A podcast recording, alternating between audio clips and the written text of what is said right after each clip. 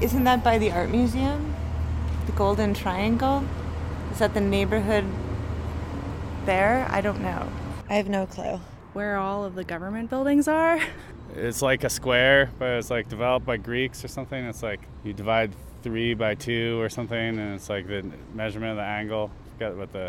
Uh, I believe that's a neighborhood in Denver that is immediately south of lower downtown. The Three Roads, Speer, Colfax, and what is it? You, you gotta help me out. I don't know.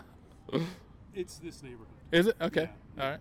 There used to be a liquor store called the Golden Triangle there back when I lived down in Cap Hill many years ago. I love the people here. I love that it's so diverse. There's food places everywhere, there's a lot of things to do.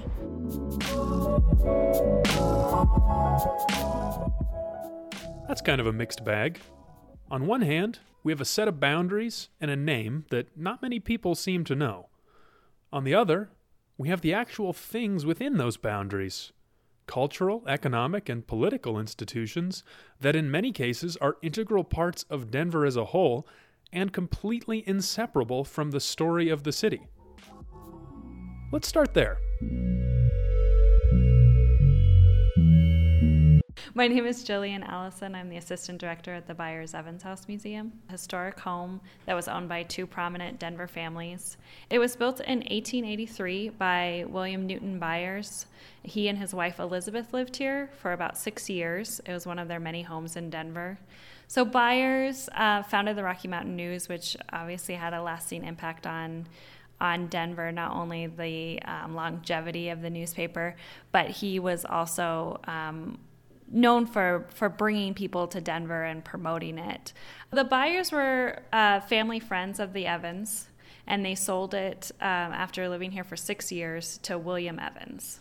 William Evans' father was the territorial governor John Evans, who was involved in bringing the um, the railroad spur down from Cheyenne. William Evans was married and he had two children at the time he moved into this home.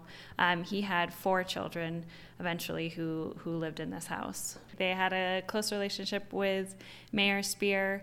Um, William's sister Anne lived here for a good uh, chunk of her life, and she was uh, working with Mayor Speer for the development of Civic Center Park and the design. Let's get back to that question of boundaries and name. In 1998, Mayor Wellington Webb approved the first Golden Triangle neighborhood plan. Previous city plans covering the area focused on the Civic Center Cultural Complex, the downtown area, and the Capitol Hill Cheeseman Park neighborhood. Five years before that plan was approved, a new player had emerged in the neighborhood's history. From its founding in 1993, the Golden Triangle Association shepherded in an era of escalating growth that continues today. Like all neighborhood associations, the GTA has no legal or official political power. However, the personal clout of its board and membership lent it a lot of influence in the neighborhood. Over the years, the group's composition has shifted from primarily developers to more of a mix of business leaders and residents and its goals have changed. I recently reached out to the GTA to learn more. I'm David Price. I'm currently the president of the Golden Triangle Association. We've tried to create a structure, an organizational structure, that gets people to cooperate with us on some of the key things that affect businesses, residents, and visitors to Golden Triangle. So we have separate committees that have a mandate for different purposes. And the committees all report back to the board.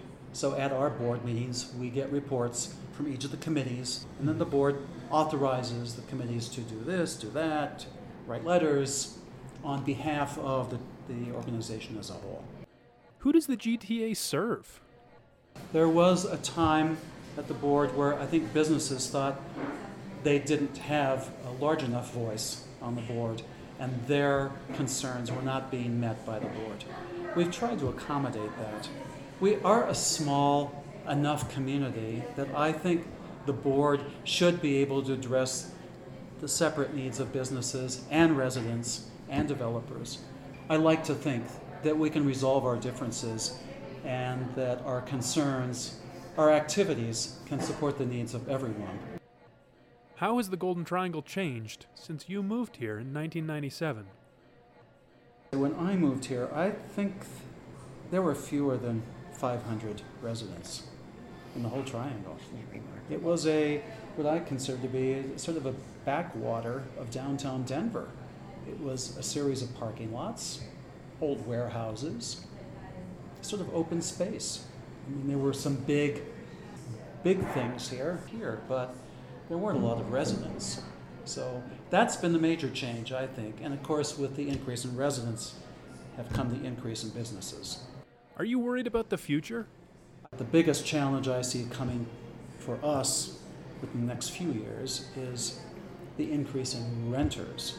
Mm-hmm. Yes, it's a huge new influx of residents, but the initial growth was owners. Hmm.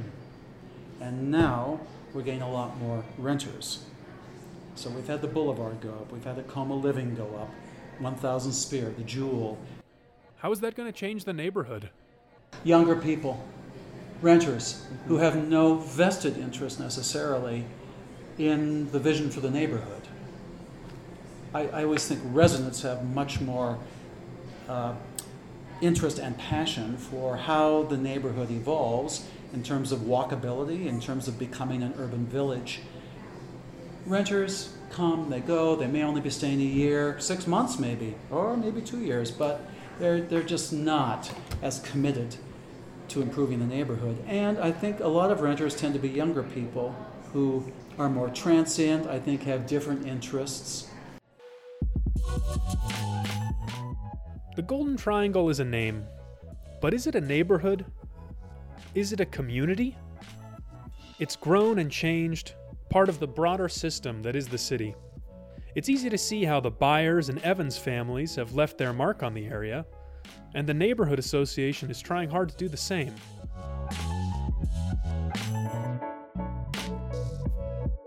I've been your host, Paul Karolyi. Changing Denver is produced by KGNU volunteers like me. Our theme song is Minnow by Felix Fast Forward. You can hear it and more of his music at soundcloud.com slash Felix Fast Forward. That's the numeral 4.